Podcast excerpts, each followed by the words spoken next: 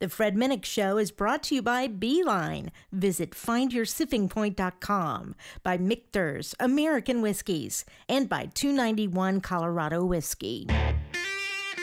Hey, everybody, welcome back to the Fred Minnick Show. I hope you're safe and healthy and sipping on a little something, something that's quite tasty. A good bourbon, I hope. But today, today is a great day because you're going to get to hear a story. You're going to get to hear an interview with the legendary, the iconic, one of the greatest guitarists of all time. He made two top 100 all time guitarist lists from the Rolling Stone, and he's still young. He's still young, but he started when he was about nine years old he bought a guitar at a garage sale for five bucks, and since then, Derek Trucks has played for the Allman Brothers, his own band and the Derek Trucks Band, the Tedeschi Trucks Band. He's collaborated with, you know, everybody from Government Mule to Bela Fleck and the Flecktones, Jerry Douglas, Eric Clapton, Buddy Guy. He is considered the greatest all time uh, slide guitarist, and his he's just absolutely phenomenal. But what I learned about this guy in the interview was that Derek is a huge bourbon fan, huge bourbon fan. And we basically spent a lot of time talking about bourbon, also what it was like, you know, trying to score a good bottle of bourbon while on the road when he was with the Allman Brothers and people like that. It's just, um, he's just he's just one of us, you know. He's just a he's just a good old boy who happens to be uh, a child prodigy guitarist, you know, turned into one of the greatest of all time. Just an incredible, incredible interview. I love this interview. It's probably probably one of my favorites I've ever done in my life because he's so talented. And I, I'm not gonna lie, I fanboyed out a little bit. So I hope you enjoy this interview. But first, a word from our sponsors. 291 Colorado Whiskey aims to create a one of a kind, bold, and beautiful Colorado whiskey. Rugged, refined, rebellious. Distillery 291 is an award winning small batch whiskey distillery located in Colorado Springs, Colorado, nestled in the shadow of Pikes Peak. Owner and founding distiller Michael Myers grew up on family farms in Georgia and Tennessee, across a countryside defined by rolling hills, horses, and whiskey. He set out to create a flagship whiskey that evoked the Wild West. A cowboy walking into a bar saying, Give me a whiskey, and the bartender slamming down a bottle, a bottle of 291 Colorado whiskey. Find a bottle near you at 291coloradowhiskey.com Write it like you stole it, drink it like you own it, live fast, drink responsibly.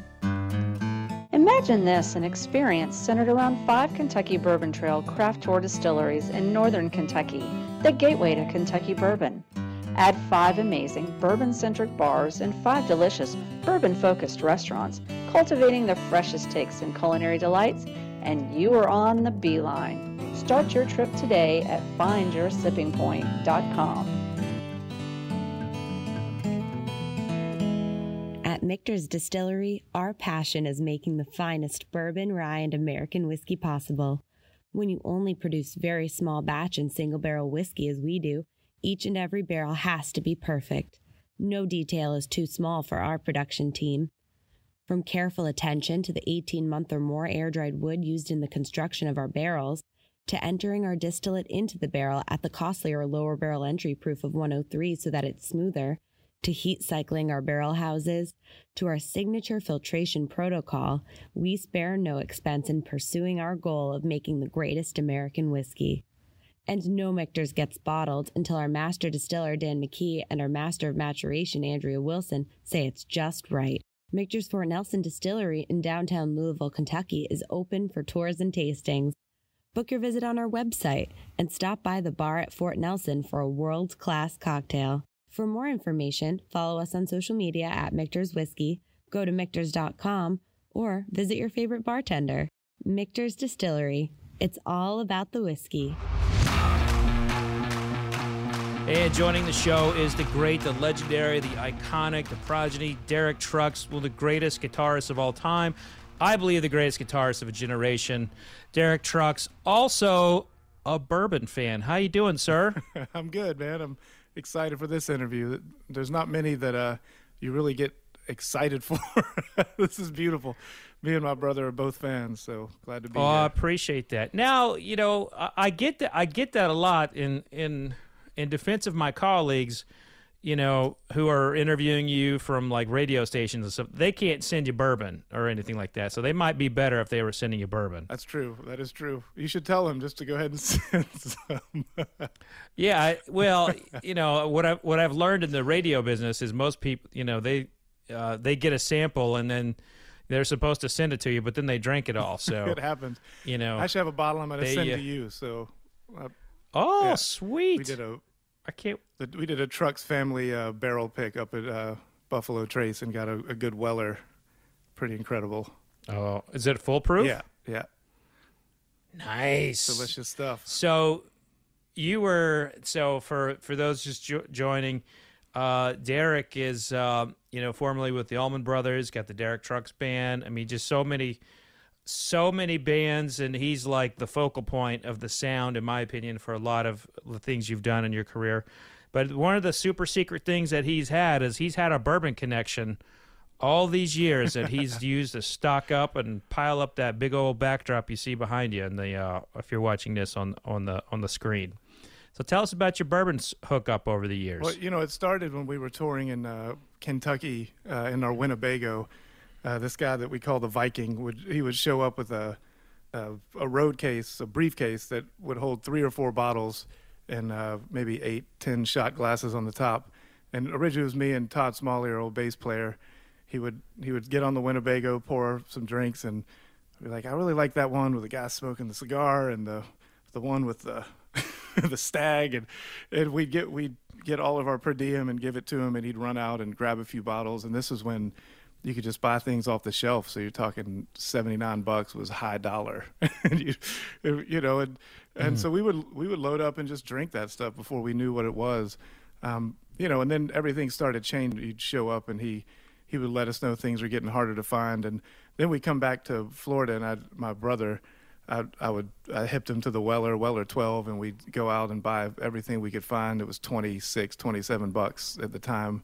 And uh, he was smart enough to load up on, a lot of that stuff uh, before it became out of reach. So most of the stuff we have, we got then, and then you know you you trade things, and um, there was a good five six years on the road where I would just go go take walks and look for liquor stores, come back and load up the bus or the whatever vehicle we were in at the time, and I'd get home and my wife would just be like, "Really, you brought more home?" I was like, "Trust me, eventually this is going to seem like a good idea." so well, yeah, well, uh, you know, do you, do you drink it all? Do you oh, share yeah. it? Do you what, yeah, what do you do with all it? I mean, we don't really collect. We we drink it, and if it's if there's people over that um, are fans, or if they know what it is, or they just are, you know, like the taste of it, we we're not shy with pouring things. So that, that's why we have it. And, you know, I, I notice like certain bottles. Um, you know, you say for special occasions, and sometimes it's sad occasions. Like I remember one night where uh, uh, Warren Haynes' old guitar tech, Brian Farmer, who was a legend. He worked with Johnny Cash. He worked with a ton of people. He was just one of those guys that everybody loved. But he, he passed away right when we got off the road, and I remember finding out at maybe three or four in the morning. And uh, Bobby Tis, who's the engineer in my studio, lives right down the street. He worked closely with Farmer, and um, we were talking. I was like, "I'm not going back to bed. If you want to come over for a drink," and I was like, "What's the the hardest thing I have in the house. And of course, it's one of the, those stags that was like 130 something or whatever it was. And I, I remember just sitting yeah. around drinking with him and Sue waking up and coming downstairs and and she's like, I need one of these. I was like, I don't think you want to take a shot of this. This might hurt you. and she's and she's crying and we're laughing, telling stories about Farmer, and she bangs one back and immediately it comes back up. I just remember thinking, he would have loved that. She's laughing, crying, yeah, and and this, so that bottle has been one that whenever we lose somebody, we always go back to it. And um, but it's it's you know it's it's an amazing thing. You get to share, you get to share some of these uh, rare things, especially the older bottles that uh, you know people just you never get to taste things like that. Music is that way too. You hear something from another era and it makes you feel a certain way. And some of the stuff you're drinking is set in a barrel for 15, 20 years, and it's maybe 50, 60 years old. It's uh, you know, something you just can't you can't reproduce, and that's uh, there's a magic in that. Yeah, you know, talking about, you know, music, I mean, you started getting on the stage at what, 13, 14 years old? You were young. I was nine when I started playing and traveling, and uh, yeah, feels like a, a, lifetime ago. But um, you know, you you learn so much that way. I, I, think with music, especially the music that I grew up playing, um, whether it was blues bass or Allman Brothers influenced things, there's no there's no real school for that. You have to be out with old grizzled veterans and be on the road with them, and there's a lot to learn just by being around people. You learn a lot of uh, what to do and what not to do. you learn a lot of musical yeah. lessons, a lot of life lessons, and you know you try to keep your head on straight. But it's uh, I, I was really fortunate. A lot of the guys that I grew up playing with were world class musicians. Most of them unknown, but uh, you know that really had a thing, and uh, you know you, you just feel blessed to be around them, and you just have to soak it up. You know, there's a lot of lot to learn out there. So my uh, my one year old loves music. I mean, we we're all, we have music on the house all the time, and before any time before I have a guest on, we we sit down on Sunday morning, and I pull up all their music, all, all their live performances on YouTube, and we were watching you uh, play, and my one year old he can't really talk, but he can do sign language, and he's saying more, more, more, more, more. That's incredible. And he's and he's only done that with one other band uh, w- when we do this, and that's the Beatles. That's so incredible. You got you got the same kind of uh, oh, and, and Crowded House. He does that with Crowded House. So you got you got the same kind of love uh, as those two great bands, but. You know, well, j- I hope to meet him someday. Oh, I, I it, well, he's going to say, um, it's nice to meet you, sir, but let's get the guitar out and let's uh, let's play. it." You know, I can see him doing That's that. That's awesome. So but good. but it's like you know you can see a lot of you, you can see you know the quality of music through the eyes of, of someone young and and it's like I play some of the you know the modern pop that's you know auto tuned or whatever. They don't want to listen to that. They don't care about that. They're not influenced yeah. by by the scenes. They love real music and watching you play is like, man, I've never seen you play in person, but I look forward to that day. And you just, you're just so amazing. It's like the guitar is like sewn to you, and like you're just like feeling every single note. Like I, I don't even know what that. I'm not. I'm not even asking you a question. I'm just saying like how awesome you are. but I, I, look forward to you coming out, man. Um, I look forward to getting out and playing again someday. It's been that's the longest I've ever set without doing a gig. I, I mean, everyone's in the same boat, but I, I think, uh, I think when we finally get back out there, it's definitely going to be a different feeling. I think, um, I mean, we, we've always tried to really be aware of how fortunate we are to do what we do. I mean, we know playing music is a is a gift, and my dad was a roofer. I grew up, you know doing that kind of work with him from time to time and realizing the difference between a, a real job and what we get to do. I mean, it's hard, you travel, but we're really fortunate. But I think what we've been going through lately puts that in a whole different light. And um, so I'm, I'm excited to get back on the road and playing music again. And I, I look forward to seeing you out there and, and maybe a good bus hang afterwards. we, yeah. We well, always keep the bus stocked. So, well, let's just say that, you know, I'll be bringing something, you'll have something that that that bus hang might uh, might turn into something special, you know. So I look forward to it. Well, we we do have some things to taste, and I, I have a confession uh, to make to you, Derek. Um, I sent you I the the Weller I sent you, um, and the um, and the uh, let's see, let's see the Parker's Heritage I sent you. I've got the, I've got the Parkers. I ran out of the I ran out of the um, of the Weller. My wife came over and took that took that from me. So my wife's a big my wife's a big bourbon fan. I love it. You know, I your love it. your wife's complaining about not you know not having the uh, you know having too much. Mine's like, um, why are you keeping that bottle in the office? It needs to be home. So she grabbed that bottle, That's awesome. and so and then she I will say, Su- uh, Susan has come around. She is, uh, she she is down for the count now. She she'll be she'll be involved in the bourbon hang. That's good. So so what I what I sent you is a different single barrel uh, than what I have. So I had so she got the single barrel that you have. I do have another Weller single barrel, but they're going to be different. But uh, they, you know, Gotcha. by by virtue of being single barrel. Now is this that? different. Is this the and then the um, new single barrel? Is that right? I'm going to be um, Or like the unreleased? Or I'm the going one- to be polishing off. yes. We're going to be polishing this off together, my friend. That's exciting. So this is one of the this is the greatest uh, Parker's heritage of all time, Oh, that's- in my opinion. And then um, the Jefferson's Reserve is kind of a is like a standard everyday pour these days, and uh, my wife took that one as well. So I love it. I love it. so you're, you're getting a little bit of family drama. I look forward to meeting But her think- too. Actually. oh boy, you know, she is uh she's something, you know, and she she loves music. We we that's one of our like um things is we love going and singing live music and and just kind of hanging out and you know, and she's got a voice on her too. I, I remember watching you all on uh, NPR and um and and like um you know I was thinking to myself, you know, this is the kind of setting that my wife she's uh, she's got a kind of a jazzy, you know, jazzy voice, and she her dream is to be a lounge singer, even though she's never done any like you know singing like that. But she's cool. I love it. I love it. well, shall we get to the get to Yeah, it let's here? dive in. Let's do some uh, let's do some Weller single barrel. That's exciting. Now, of course, this is the um this is their latest um, line extension. Oh, Uh, yeah. This is the this is uh, basically a, a, a 97 proof product. They are they're kind of known for having either the uh, Special Reserve or the Weller Antique, and then you have the Buffalo Trace Antique Collection, William Larue Weller. So they are uh, coming to it with a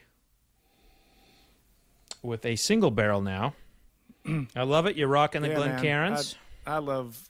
I don't think I've had a Weller that I haven't enjoyed. I, this, Weller's a yeah, I, I haven't seen this one yet. That's this is the first. So, cheers. cheers.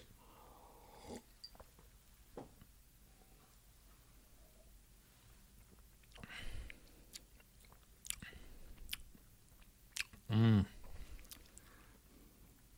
Yeah, that's my speed.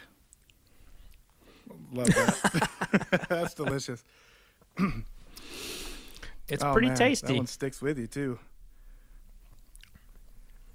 Yeah, got a nice long uh, finish, kind of velvety for me. Yeah. You know, No, that's beautiful. I I love the. Uh, I'm, I'm assuming this one's uh, wheat forward, right? This is a yeah, like all. yeah, yeah. This is this Yeah. is a wheated bourbon. Um, Yeah, Mhm. there's there's something about the Wellers in this one. Just, I, I love this. Uh, it's sweet, but it's not.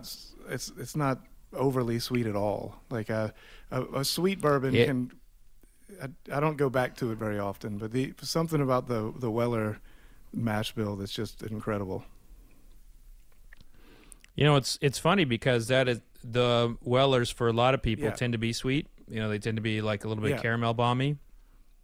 Um, but um, you know, this definitely has a lot of balance. It's uh, it's got that nice balance of sweet and spice. I just, Uh, it's really nice. The only problem is it's a Yeah. single barrel. So because we're tasting two ya. different bottles, you know, the bottle that I'm tasting might be very different than and, what you're and tasting. you know, I, I I knew that from hearing that that's the way it was with single barrels. But when we did uh, when we did the one barrel pick that we did, um, they rolled out four barrels, and it, I was shocked at how. I mean, you could tell they were the same bourbon, but they were really different. They were really different from barrel to barrel. yeah. And uh, yeah, so that, but I, I think uh, I think this probably. Uh, I bet there's enough similarities here where we're drinking the same thing. I love the 97 proof. I Yeah, gotta say. well- um, I'm I'm a bonded, a big bonded whiskey fan, but there's something really nice about the 97. I don't know if I've had a anything that's uh, specifically 97. This is just uh, this is smelling good and tasting right. Yeah. I, I would never not want to drink that bourbon. that's a that's a great bourbon. I love that.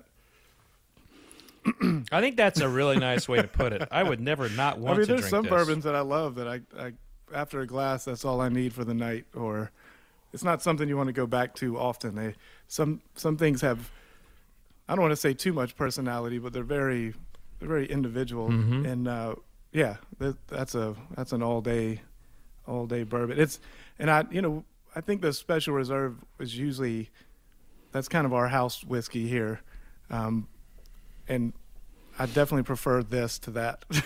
and I love the special reserve, but that's that's kind of a cut above. What what age do you think Yeah. it is? Well, Six. uh, this is Yeah. gonna be seven. yeah, it's gonna be seven years old. Mm-hmm.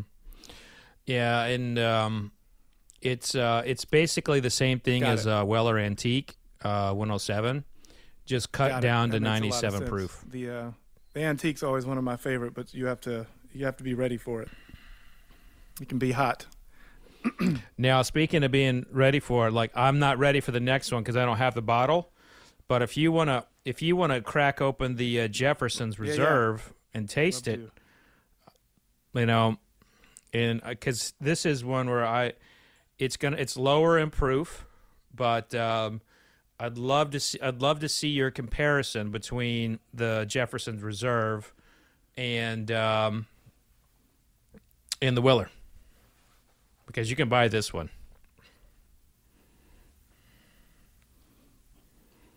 That's a beautiful bourbon. I, I love that.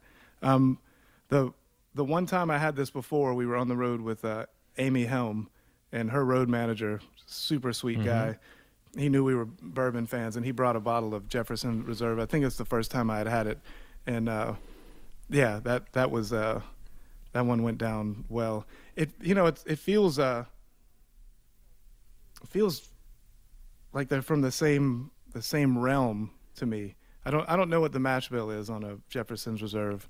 Um, So Jeff- Jefferson's Reserve, uh, the the bottle that you have is uh, is a composite of several Gotcha. different distilleries. Uh, Jeff- Jefferson's is a is, is a classic, really good non-distiller producer for the majority of their liquid, and uh, Trey Zoellers and uh, Chester Zoeller or Chet Zoeller would go out and they would acquire barrels from other distilleries and mingle them into their own unique product. And you know, That's Trey's really got a really good palate. Yeah. He's really, really good at it's, blending. you know, for a, and for a ninety, it's got it it uh, it doesn't give up. like it, it stay stays with you. Um, Yeah. I I don't know how similar they all are, but I like I get a lot of tobacco out of that. There's like a and there's a nice. Uh, I I love I love a good spicy bourbon too. So there's there's some for a ninety that feels like it's uh it's got a lot going on. That's nice. so it looks like you got a you got a contender here uh, up against the Weller, or is the Weller still just a touch Yeah, better let me for go you? back. as as you're doing that, I'd love I'd love for you to like you know think back to all the various bands that you've been in and talk about the the bourbon scene from from each one like you know how did you you know how how was the bourbon scene? Like I've been on the tour buses and some of them are sta- pretty well stocked and some of them are just like you know it, it, they're hopeless. But Well, you know, uh, like, I'm curious to know. traveling with the Allman Brothers, um, when I joined in '99, um, it was very much uh, no alcohol backstage, no nothing. Um, it was really keeping keeping Gregg and Dickey moving down the road. you know, you did, and so the longer I was there, the more I realized. Now you can put some, you can sneak something in your bunk. You just don't want to leave things out. So, the bourbon scene was whatever I had with me, um, which was usually um, like uh, whatever single barrel I could find. Like there was, uh, I think there was a wild turkey single barrel that I, I used to get. Uh, Kentucky That's it. Spirit. yeah, Kentucky Spirit. Yep. Um, th- those were things I would kind of bring on the road. But there, yeah, there was no no real bourbon scene on on that tour unless I went out and and found people. Um, our tour bus, once we got our bus, we we pretty well we kept it pretty stocked. The the Clapton tour was also. Uh, wasn't a lot of alcohol in that tour either. so I, I, there was definitely long spells of uh, just uh, drinking at the hotel bar if you had to have a drink. Yeah. Well, Eric Clapton's like you know s- super Yeah. sober. You know, he's like uh, yeah, someone that no, held he- up. and it, it's so- incredible. I mean, he, he's. Uh, we saw him not too long ago. Earlier this year, we were in London, and and went out and, and saw him, and he's uh he's just a super together guy, and uh, you know, good for him because a lot of a lot of people from his era didn't make it out uh, so well, and oddly enough, one of the other Yeah. guys. Um, that really seemed to make it out well is Steve Winwood, who um, who really loves good wine and good cigars. So I guess you can, as long as you keep it in check. There's a- Yeah. there's there's different ways to skin a cat. So, That's right. but Yeah, I mean, I guess you know, in in, in music, we do look at like um, you, you do look. You, you kind of were brought into like a lot of like really responsible, you know, professional, you know, bands and tours that you know protected artists. But you know, a lot of times you don't see that. You know, so maybe yeah, I mean, you know, the I guess until I was 19, the all of the touring I did for I mean, it was a, a decade from nine to 19. It was it was just barreling down the road in vans and uh, eventually a Winnebago and just there there was no uh, there was no limiters on anything. it was you really had to kind of. I mean, my father was out with me for half of that, um, and then once I was out on my own, it really was just hopefully taking the advice of the people that you trusted and making it count. And, you know, there was somebody I met when I was maybe 12. I think I was 12 years old when I met Colonel Bruce Hampton. Um, he he was somebody that became a, a full-on mentor. He was a mentor to tons of people, but he really became a kind of a musical father figure. And and you know, he he was a person that would hit you with the right book at the right time or the right record at the right time.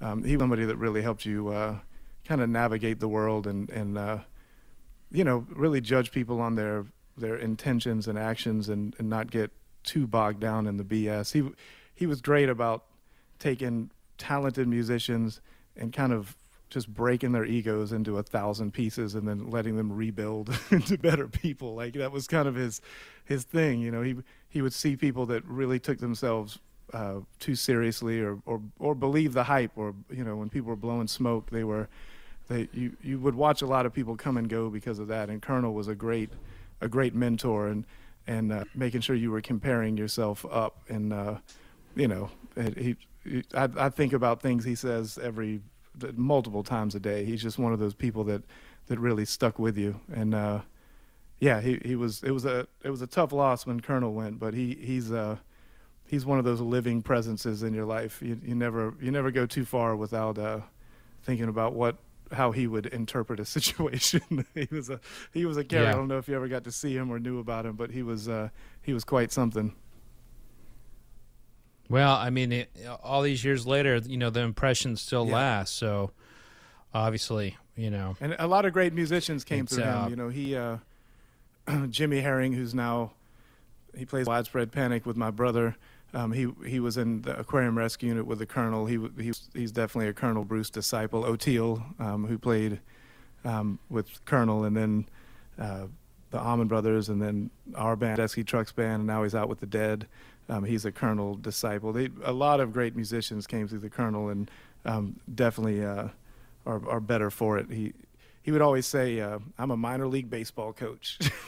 I'm just get, I'm just getting you guys ready. Like he never he never wanted his career to go too far, and I think whenever it would start really taking off, he would uh, kind of self sabotage on purpose and just break it up and start from scratch. I think he liked being uh, he liked being somewhat anonymous, which is uh, also admirable. yeah, yeah, it really is. I mean, you could probably touch more lives that way. Yeah, he Um, did. He did directly. You know. Yeah, and, and when you reach, um, you know, when you reach that a level of fame, too, it, it's like, you know, you talk about like, um, you know, don't believe the hype. You know, how do I mean? And you've gotten, I mean, good lord, you've had it, you know, from a very early on, very early age, and you know, there's not, you you can't put in a room people at your skill set. You just you have the highest skill set for your instrument in in the world. You know, so how do you how do you personally, you know, kind of manage that um, basically, you know, that fame and um, how do, how do you manage that? Um, I mean, it was very much guys like Bruce Hampton, and, and my dad was. Um, he was always great about in the early years, you know, making sure I was uh, keeping my head on straight. I, I, remember when I was 12 or 13 and on the road for a bit, and we were, you know, so whatever kind of success we had at the time. I remember him one day saying, uh, I don't really like the way you're walking right now. like it was something, there was a different like hitching by step, and he thought it was a little arrogant or something. And he, when he said it, I it it it, it kind of hit me in a place that was real. I thought he's not wrong. so, uh, you know, having people there to kind of, um, you know, let you know when you're stepping out of line, and then um, Colonel was always great about pointing out your heroes and like you know, you, think about John Coltrane or Howlin' Wolf, you think you, you think you're good. like think about these guys and what they ended up with and what they ended up doing, and um, just kind of put it in perspective a little bit. There was a funny story, and uh, I, I, won't name names, but they, when I was a kid, there was there was a handful of of child prodigy guitar players, some that ended up making it, and some that just kind of burned out, and some you, you don't know about. But there was one um, and the the local radio station in town thought they'd do like a they'd get the the prodigy guitar player from the north and bring him down here and we'd do a show and we'd they'd have a house band and it was just this silly thing. Um, and I got along with them fine and it was it was great and but we're doing the rehearsal and he was definitely he was definitely believing the hype and I, and he we took a little break and he, he ordered his dad to like dad go get me a coat or he said something like he ordered his dad around like a roadie and my my dad kind of popped my leg and he said if you ever talk to me like that i'll whip your ass in front of everybody and i was like i didn't even do anything man but but it just it, it it was another time where he uh and the people around me always made sure that you uh you know that you you, you keep it in perspective so that's that's a big part of it. And I'm you know I'm I'm really fortunate. I mean, um, we we all you know we all do what we do because people before us that kind of paved the way. And for me, some of it was family, some of it was uh, you know just our, our musical heritage, uh, whether it was the Allman Brothers or Colonel Bruce or a lot of the blues artists that came before us. And we've been lucky mm-hmm. to meet a lot of those people, and uh, it's it's a humbling thing. I'd, I'd also there's two people that stick out that everybody knows.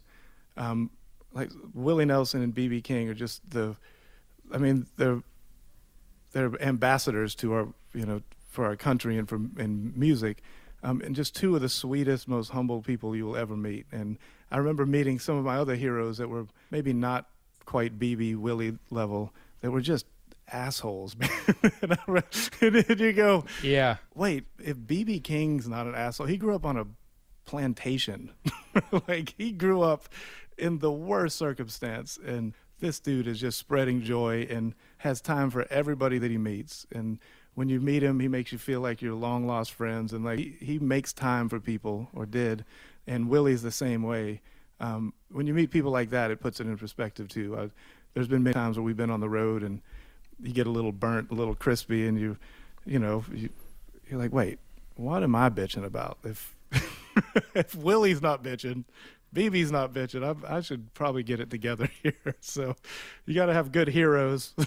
That's awesome. it is, man. It is. Good heroes are important. Uh, so, so to go back to the bourbon, who's winning in this little taste off for you? Is it Jefferson's or is it uh, Weller? You know, I went back to the Weller, and I have, I think I'm, I'm, I'm in the Weller camp. That being said, I really did enjoy the Jefferson more than, more than I even remembered. That's really good, and and I think you can tell it's a blend, and that's not a bad thing. But it's it's really uh, it's just a it's it's smooth. There's something. I mean, it you you feel it, but it's uh, it I can I can definitely see it's uh, a lot of people could drink this and and feel really good about it. With nothing wrong with that. I mean, it's uh, you know Jefferson's Reserve is available in most markets, uh, 30, 40 bucks. Yeah. So That's a quality bourbon, man. I really like that. So now we're going to go to the um, the Parker's Heritage. This is uh, an 11 year old uh, single barrel. Uh, speaking of heroes, this is named after uh, Parker Beam, who is a hero of mine in the bourbon world. He died a few years ago of uh, of ALS, and um, he was a, a master distiller before it was cool. You know, he was making whiskey before anybody really cared about it. And then, you know, one day, you know, bourbon starts taking off, and there's a story that, uh, you know, that uh, his his friend and PR person, Larry Kass, always tells is that he's at Whiskey Fest, and then there's thousand people there just going around booths and drinking whiskey and talking to the distillers, and he's, um, you know, Parker's like this he's a farmer, he's a distiller, and he's just he's into making Yeah. whiskey, not necessarily talking to people. And he's like looking around this room on a weekday, and he and he turns over to Larry and he says, "Don't these people have jobs?" That's awesome. he he just was not, you know, he was he was uh one of the original rock stars of master distillers uh, when they were finally getting the acclaim they deserved, and he was just always kind of like, yeah, whatever. I'm I'm gonna go make whiskey. You know, Yeah. you guys talk it up how you My want. but people. I'm a whiskey maker. yeah. Well, man, but he died of uh, ALS in um, God, I want to say it was uh, I think it was twenty. It was either 2017 or 2018, and they continue this this uh, series after named after him, and they donate a portion of the uh, proceeds to the ALS Foundation. So I always like you know talking about that because ALS is a Yeah. horrible, Yeah. horrible disease. Now this is packing some heat though. It's 122 proof, yeah, you so can uh, prepare the palate. you, you can feel it coming already. it's the nose. You're like, woo. Oh man.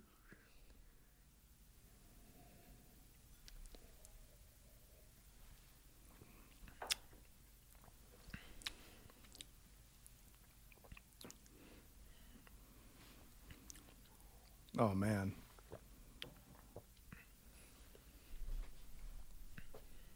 That's a good whiskey, right? That's doing good it for you, huh? Right there. Yep. I mean, it's what that's This 122, be- but it it uh it doesn't present that hot. I don't know that that uh there's a immediate amount like I know it's only 11 years, but I feel like I really taste the barrel in a good way. I feel like there's a lot of oak in that sucker. Um, love it though. As my friend Kenny would say, it's got the sweet oak note. Yeah. Yeah, it's sweet oak. Oh, that's great.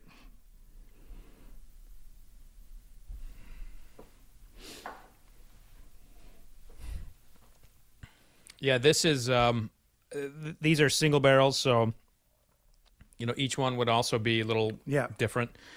But I think that this is the this is the best release that that uh, has ever came out from the Parkers. That that's Heritage uh, Collection. Yeah, it's a cut above, man. That's a that's one that you uh that's special occasion bourbon right there. I mean, I drink it all the time if I could, but that's uh that's one that I would certainly uh break out with the right crew. That's amazing.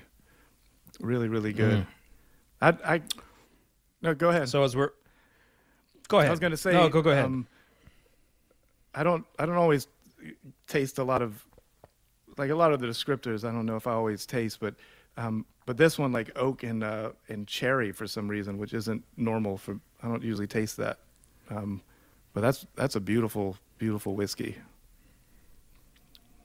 Cherry's Yeah. a beautiful note when you can find it. You know, it's not in it's not in all of them. So as we kind of go on to like a, a historic, or a truly, genuinely historic uh, whiskey, I was curious. Um, what are your favorite venues to play?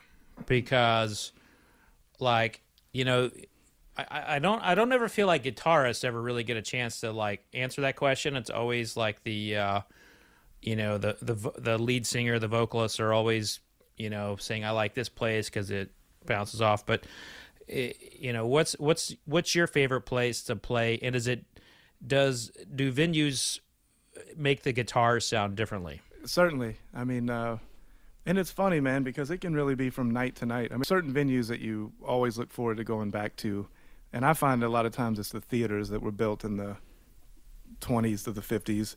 Um, there's something about the acoustics in those places. But the uh, the Beacon Theater, there's something about it. I don't know if it's because I've been in that room for hundreds of shows at this point, um, but it, it it just feels right. It, like when you dial it in, it's magic, and the the crowd feels right, and the sound coming off the stage feels right. But we do a lot of multi-night runs, so it amazes me how much it changes from one night to the next. And a lot a lot of that's what you're pushing off the stage. You know, there's some nights where you hit the stage a little more wound up than others, and you fill the room with a little more energy and sound. And it's with us, it's a very dynamic band, so a lot of it's about um, saving your saving your shots at certain times and and not not everyone playing too hard or too loud right out of the gate or just making sure that there's enough room for for the room to handle it. So um, but the the beacon's a magical spot. Uh, red rocks is a magical spot. It's just a, a beautiful place. But that place is uh, mm-hmm. is challenging. Um, I've I think it was probably the 10th show that I played at Red Rocks where it finally felt like wow, we did it. Every other time you feel like you're just holding on and you're battling the elements. Sometimes it's rain, sometimes it's wind, sometimes, and those things really affect the sound. I mean, there's a really windy night, you'll be playing, and you can feel a gust of wind just blow all of the front of house sound. Uh, you just feel it, you know, you feel like you're playing to nothing, like a vacuum all of a sudden. Um, there were times we played with the Allman Brothers where it was raining and they, I remember they built this like, uh, this plastic tent around Gregg, and he just had a little cutout. it looked like he was at an ice cream truck or something. Just the, I mean, there's certain places they you really have to uh, you have to either just give in to it or hope you get the right elements. Um, but there's a magic to that because then when you do, it's it really feels like you you did something. Um, the, the Fox in Oakland is is one that I really love, and it's there's not many venues that size where people can stand up. Uh, usually it's seated, mm. and that's just a different energy. Um, with the Fox, the floor is all standing, so it it feels like when you were playing clubs back in the day, um, but it's also three or four thousand people, and it's a, a different energy. Um, those venues stand out. The Warner in D.C. I like an awful lot too, um, and some of them you just have memories with. Um, you know, a lot of these stages we played a long time, and we have a lot of history on them, and you know, we played with a lot of people on those stages that aren't here anymore. So there's certain places you walk in and you'll remember a conversation you had with your uncle in a certain dressing room, or Kofi, or Colonel Bruce, or Gregg, or BB King, or you know, so we've we've lost a lot of really close people in the last handful of years. So some of these venues hold there's ghosts in them, but in a good way. You know, you you feel you feel people, and there's certain venues yeah. where you really feel people, and it, I think I think there's something special about that. Um, the Fox in Atlanta is one. I mean, that's the place where uh, we were playing Colonel's 70th birthday when he, he went out on stage there. So um, that it was really hard to go back to that venue and, and play. Not it was just a few months later we had a gig there, um, but you you know you feel people's presence in certain places. So I think that that factors into the places that I enjoy playing. But a lot of it is those classic theaters, I got to say. You know, you know, you mentioned you mentioned uh, you know Gregg Allman. Of course, we lost him in 2017, and um, you know he actually has a you know there's a bit of a, a bourbon connection with the with the Allman Brothers. Uh, Corky Taylor, the founder of uh, Kentucky Peerless Distillery, was roommates with them in military school. what a trip! Um, back in the whatever whenever that was, and so he's got some good stories, and I and he was uh, he was at the funeral and you know and was uh, you know I was curious if um, you know before you know, before he had passed away, you know, did he ever get to a point where he could, you know, enjoy bourbon? Um, or You know, I, I never had a, a drink much- with Gregg. Smoked a lot of weed with him, but that was you know that was his only vice uh, for the last few decades. I think he uh, I think he drank up his quota before I was around. Or actually, I was playing in his band when I was 13 or 14 in his solo band, and that was towards the end of his uh, his heavy drinking days. Um, but I, wasn't hanging with him on that level then. Um, but uh, yeah, I, I was never around him. No, no, I dear wasn't. God, I hope not. I wasn't that story. My dad hung around to make sure uh, I, I, I knew which way was up before he turned me free.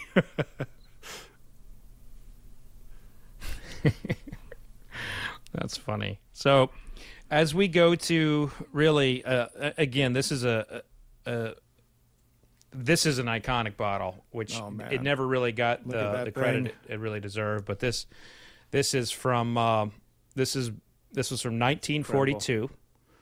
This is a blend of um, straight whiskeys that um, are at least five years old.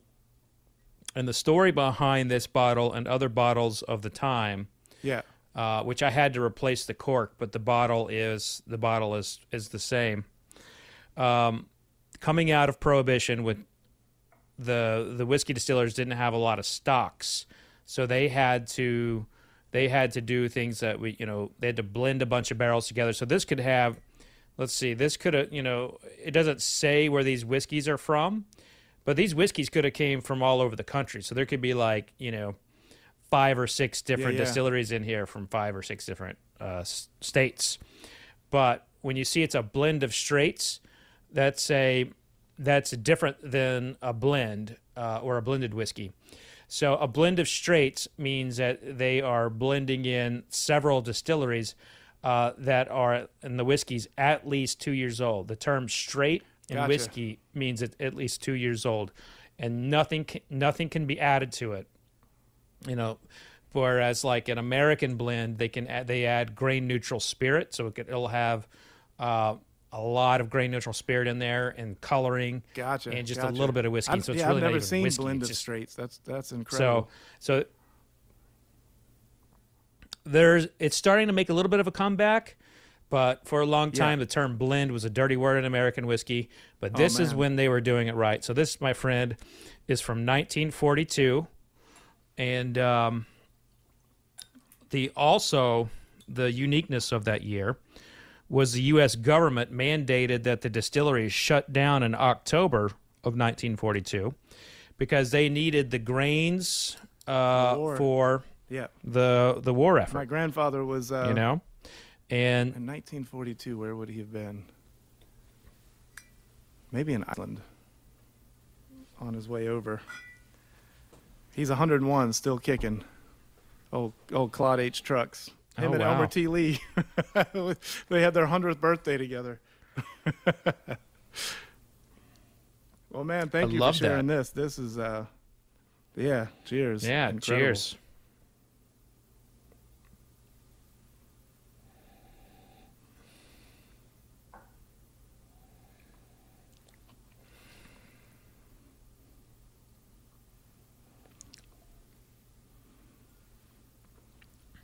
Yeah. I mean, it. Yeah. You know, it's I- whiskey it from doesn't another get any time. You better know, to me than that. I, I, man, that sucker held up too. there is nothing yeah. wrong with that. Holy cow! It was it was perfectly stored. Um, you know, good condition. The only the only downside to these old bottles is that once you crack open that cork, you Yeah. really do need to drink it.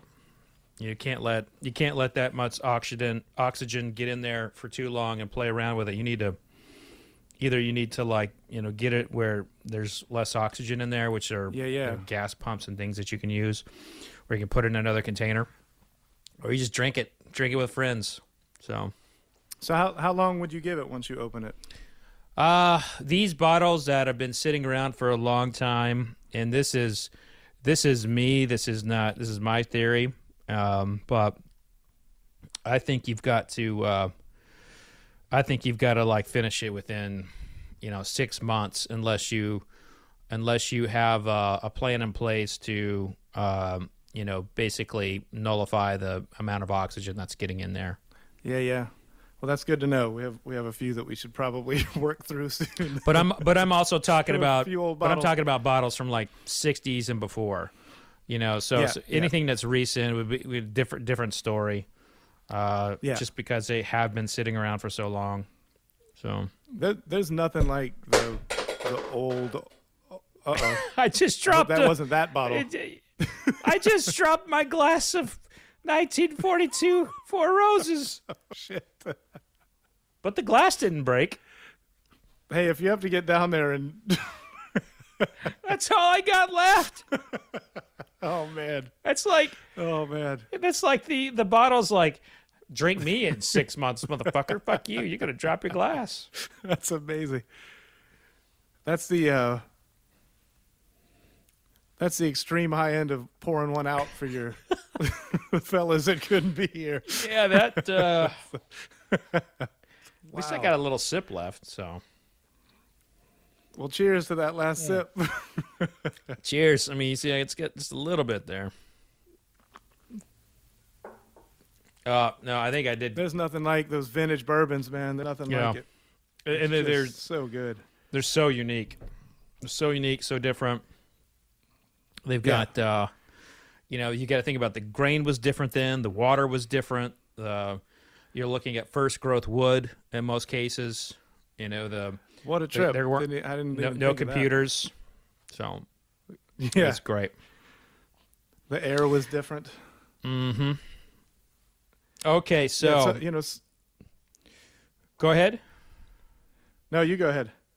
I was gonna say let's let's let's take a look back through uh, our whiskeys here. You know, we had two really, you know, stellar classics. You know, the Four Roses and the Parker's Heritage, and then we have one kind of like Rising Star and the Weller Single Barrel, which, you know, a lot of people are gonna be like, "Screw you, I can't get that bottle," which.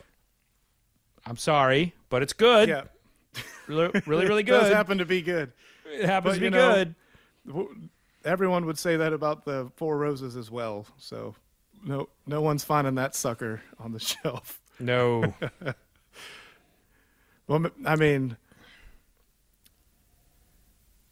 the the Four Roses is just that's next next level. You can't. That's the, I, the best the best bourbons I've ever tasted. Um, I, I would put this right in that that handful, and the, most of the other ones were late nights at a place like Jack Rose's, or we found this whiskey bar in uh, in Nagoya, Japan, where it was this this older guy that just had a ridiculous collection, and they were insanely uh, normal prices. Oh, wow. We just sat at the bar and drank old old bourbon with him, and it was it was just it was really something. Um, yeah, but that's just that's a different experience. That's like I, I find this with uh, vintage instruments too. Uh, like a '59 Les Paul is, you know, it's one of the holy grail instruments, and they're a quarter million dollars or a half million dollars, and which is why I don't have one. but you play them and you go, "Fuck, they're really, really good." like I want it to not be, um, but there's something about the great, the great vintage bourbons, and that Four Roses. I, I wasn't even familiar with that one. Um, that's a that's a real treat. So yeah, that one uh, that one's out ahead of the pack. it's it's a good Yeah. pack, but I, I don't I mean, know how you would. I'm gonna have to lick it up off the floor. I mean, I can't just. I wouldn't can't judge just, you at all. I might judge you if you didn't. you know, it, it's gonna happen. It's gonna happen. Yeah, good man. I mean, and the Parker's heritage. Yeah, I mean that's that's an amazing thing. I'd I'd put that right a shade above the the Weller, which I love. Um, and the I mean those were all four yeses. those are all Yeah. all four great drinkers, but uh, yeah, I mean, pretty wildly different from the first to the last. You know, it's interesting. Like going for going on this uh, going on this little you know whiskey journey. it's it, it's no it's no different of like like trying to find what what you like and you're a whiskey drinker and you kind of know what you like but this is the process you know Yeah. you have to you have to keep tasting you have to keep playing around out there it's it's almost you know it's almost like music you know Totally. And, You- and there's you- certain things that are that are really good that you might not like, but Mm-hmm. you know it's really good. You like the quality you can taste generally. Um, I, I've found lately. I forget where I had it for the first time. It might have been in D.C., um, but I had one of those uh, like a 1980s uh, old granddad, just a oh yeah from national distillers 86 proof 86 just- proof, man. It was one of the best things I've ever had. I've been on the search for that Yeah. ever since. And um, for a while, you could find them for not like not much money, like less than a. You're talking a hundred bucks for a, a bottle from the 80s, or even less for a while. You could find them, but all that stuff's drying up. Um, but I, I love So that now- stuff. now that we know that you are a, a dusty hunter, um, there are friends of the show who will chime in and say, "Hey, send him my spreadsheet. Hey, um, I've got uh, I've got like a, a case of uh, '70s turkey. See if he's interested." So I got guitars to trade. yeah, I don't have any gigs, so I don't, I don't know how far I can dip into the account, but I definitely have some guitars laying around. you know, Or bottles. vinyl vinyl might do it. I you have know, for vinyl, people who too. who might be on the on the lookout for a trade, another bottle. I you think- know, I mean, you got a you got a nice collection back there. I'm seeing some Pappies. You got the you got the classic Hirsch, the 16 year old. Yeah, there's uh, I have a, a lot of the uh, older style Wellers too that we were getting before before the bottle change, and uh, one of my favorites of all time is the the Weller Centennial, and Oh yeah, that's one of the best best pours I've ever had. So we found Oh, a few of those bottles. label. Yeah, um, and and that square bottle um, that they put out. It's almost like the Elmer T bottle from I don't Yeah. know, was it 80s or 70s? I'm not sure when that would have been. Maybe So early 90s. was- yeah. That was uh, the United Distillers uh, time frame. So uh, it was a bit in the 90s. Gotcha. Um, so that was pre pre uh, Sazerac, and yeah, Yeah. it's good stuff, man. And it, here's the one I have to send you, so I need to get it, an address at some point. But that's the uh, our Trucks Family Reserve Oh, I love that. Full Proof label that my brother Duane, who's a great drummer, his wife uh, Cameron Cameron Herring uh, did the the label for us. But it's a really good uh, Weller Full Proof. Um, it, it's holding up. We that, that's been the quarantine uh, booze of choice. I love it. Well, a few drops of you know, water, you're good to go. Before uh before we canceled the uh you know canceled it you know because of covid and everything uh i used to i, co-founded and co-produced a, a festival called bourbon and beyond. Oh yeah, and and we had you. like you know we had a lot we had a lot of bluesy stuff there. I was the bourbon side of it. Yeah. danny wimmer presents was the everything else. And um you know i curate the panels and when once that gets back going Man, I, I'm thinking that we could have a great round table of uh, picking barrels and uh, you know and sipping whiskey. And do you do you ever sip a little bit before you go on stage these days, or you know I or do you Wait? I always keep. Uh, I don't sip before, but I put a glass of whiskey on stage and, and kind of throughout the show go back to it and visit it. so oh, I my- keep. what whiskey's that? Um, I mean, it, it depends on, on what we have on the bus. Uh, if if I feel like we've had a, a few good shows in a row, I might pour a little bit of Weller 12 in there. kind of kind of gauge it on. Uh, it's it's a little bit performance based, like how well the shows have been going. If I feel like I have my act together, I, I'll reward myself with better bourbon. so, so we know how you're feeling if you're like sneaking up a little bit of Jim Beam White on the backstage. Oh yeah, no. I, I would have deserved it for whatever reason. An ass pocket. So of what do you got? what, what do you got cooking? What do you got cooking right now, music wise? You know, we've been we've been doing a lot of writing uh, as a band, even though we're not all together. We've we've a few of us have gotten together, um, but we we had this idea where we we took a and and for now I won't even throw out what it is, but we took a a, a book that we had everyone read, an old poem, and then we just had everyone to take a stab at writing towards it. You know, so everyone's kind of taken different different angles at the same different bites at the same apple, you know, and uh, just just as Mhm. kind of a an exercise in writing and keeping productive. And we've been kicking a lot of ideas back and forth. Um, we have our studio here behind our house, so. Um, me and Bobby Tis, our engineer, we've been mixing a lot of stuff that we just haven't been able to get around to. A lot of old live shows. We had this really, really amazing uh, concert that we were a part of in 2015 with the surviving members of the Mad Dogs and Englishmen, which was the Joe Cocker band. And it was uh, Mhm. we had Leon Russell and maybe 12 members of the original band in our group, so it was 20 people on stage, and it was just a, a magical few days of rehearsal, and then the show was great. So we've been mixing that live show. Uh, we have an old vintage mid 60s Neve console, um, um, kind of like a. It's also like a great whiskey, where it just there's something about that era and that sound. Um, so we've been out there analog mixing to tape, um, and then we did a, we did a show with uh, Trey Anastasio. Um, we did a, the Layla record last year at LOCKN' this festival. So we're in the middle of mixing that now. We're trying to stay busy, you know. Um, I traded in my sports car for a, for an RV so I could take the family on a trip to see the grandparents in the middle of all this because traveling is just a mess and you can kind of you can ho- Yeah. hole up. And I was feeling a little nostalgic for the old band RV days. So um, about four days ago, I, I I parted with my my really fast sports car. I've, I'd been getting too many speeding tickets anyway, so I put myself on probation and went full Clark Griswold and. Uh, we're gonna actually we're leaving tomorrow morning. We're piling in, gonna go see Susan's family. So we're you know we're trying to stay busy, trying to stay safe.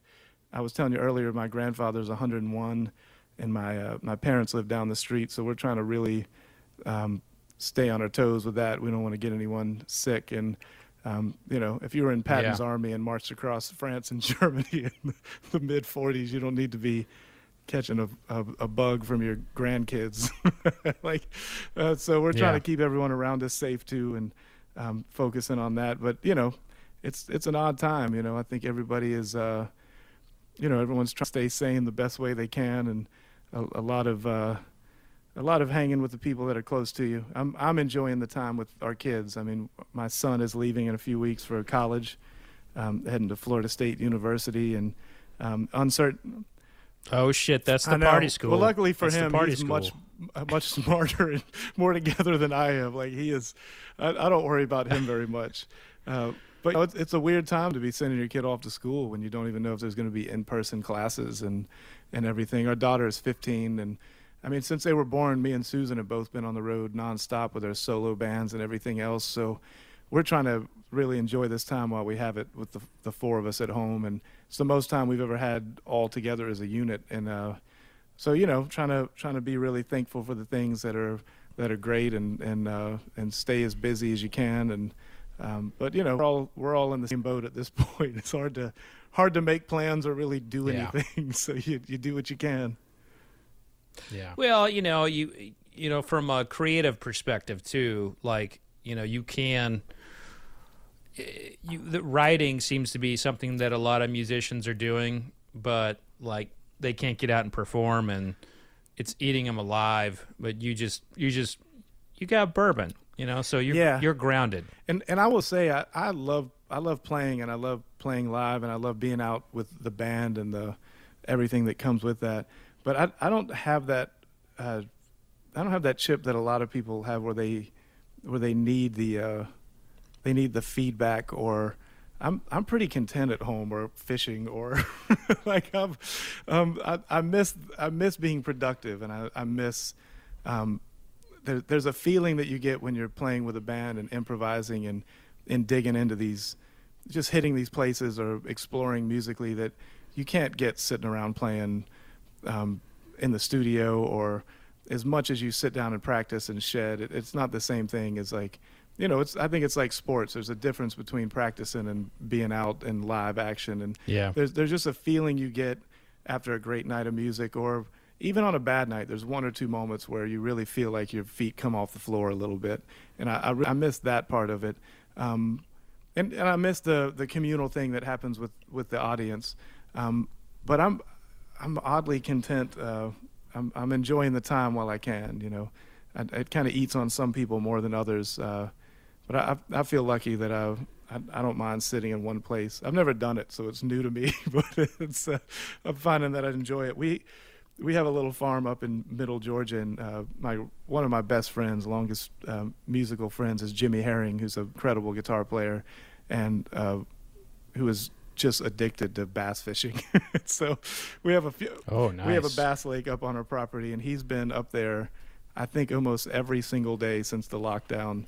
Um, and the few times we've been able to make it up to the farm, he shows up. Set your watch to it around 3:30. He's showing up. He fishes until sunset, and you know, we'll go and talk to him, and he goes, "I feel bad. I've, I haven't played a lot, and I might be as happy as I've ever been.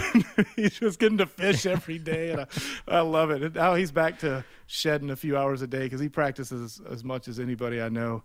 Um, but he had a good few months of like really changing gears and uh, just being out and being outside. And so that I, I, think as much of that as you can do is good too. Get out and breathe some air if you can. it's true. Uh, yeah. It's true. And remove yourself from, uh, you know, from the from the digital oh, world man. and just go live. It's important, know? man. Turn the TV off. Everyone's yelling at you. like just you yeah. don't have to you don't have to listen to it all the time. I mean, I you know I read the I read a few newspapers every day, and you got you stay up on it, but uh, the control the things you can, and you know try to make the world a little bit of a better place. It's there's there's a lot of work to do. And I do I agree. I do believe that this right here is one way to make the world a better place responsibly. Amen. If you can have a if you can have a sip with a friend, do it. If you have to do it virtually, do it Amen. that way. But but Derek, thank you so much for coming on the show.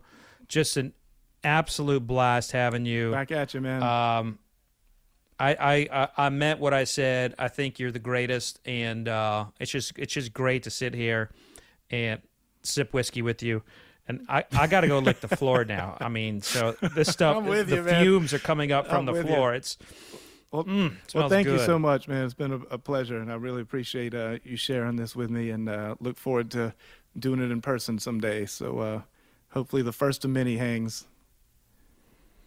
Right on, Cheers. man. I look forward to that. Back to that uh, tour bus loaded right. with all the good stuff. I'll be ready for you. Cheers, Cheers, man. Be well. Wasn't that great? I just really enjoyed my time with Derek, and I hope to actually sit down with him in person with a, the bottle of bourbon. I think, you know, if I'm going to do, if I'm going to sit down with him and have a bourbon, it's going to have to be, I'm going to have to bring it. You know, I'm going to have to bring something really rare and old because he's not, after what I just sent him, that rare Four Roses, he's not going to settle for anything else from me.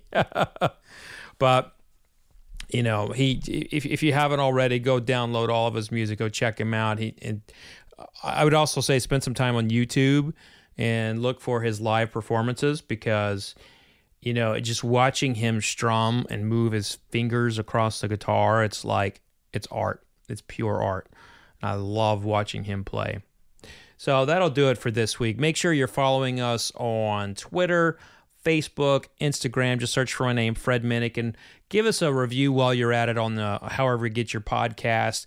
Um, it helps with the algorithms, and we're basically we're dominated by algorithms today.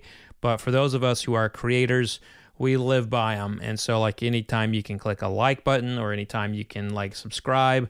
That helps us basically keep the lights on. So, thanks for tuning in and be safe out there. Don't go licking handrails. Don't go licking trash cans. And remember, Vodka sucks unless it's being used for hand sanitizer. Cheers. You've been listening to the Fred Minnick Show, brought to you by Beeline. Visit findyoursippingpoint.com, by Michter's American Whiskies, and by 291 Colorado Whiskey. For more information on Fred's books, articles, and more, just go to fredminnick.com.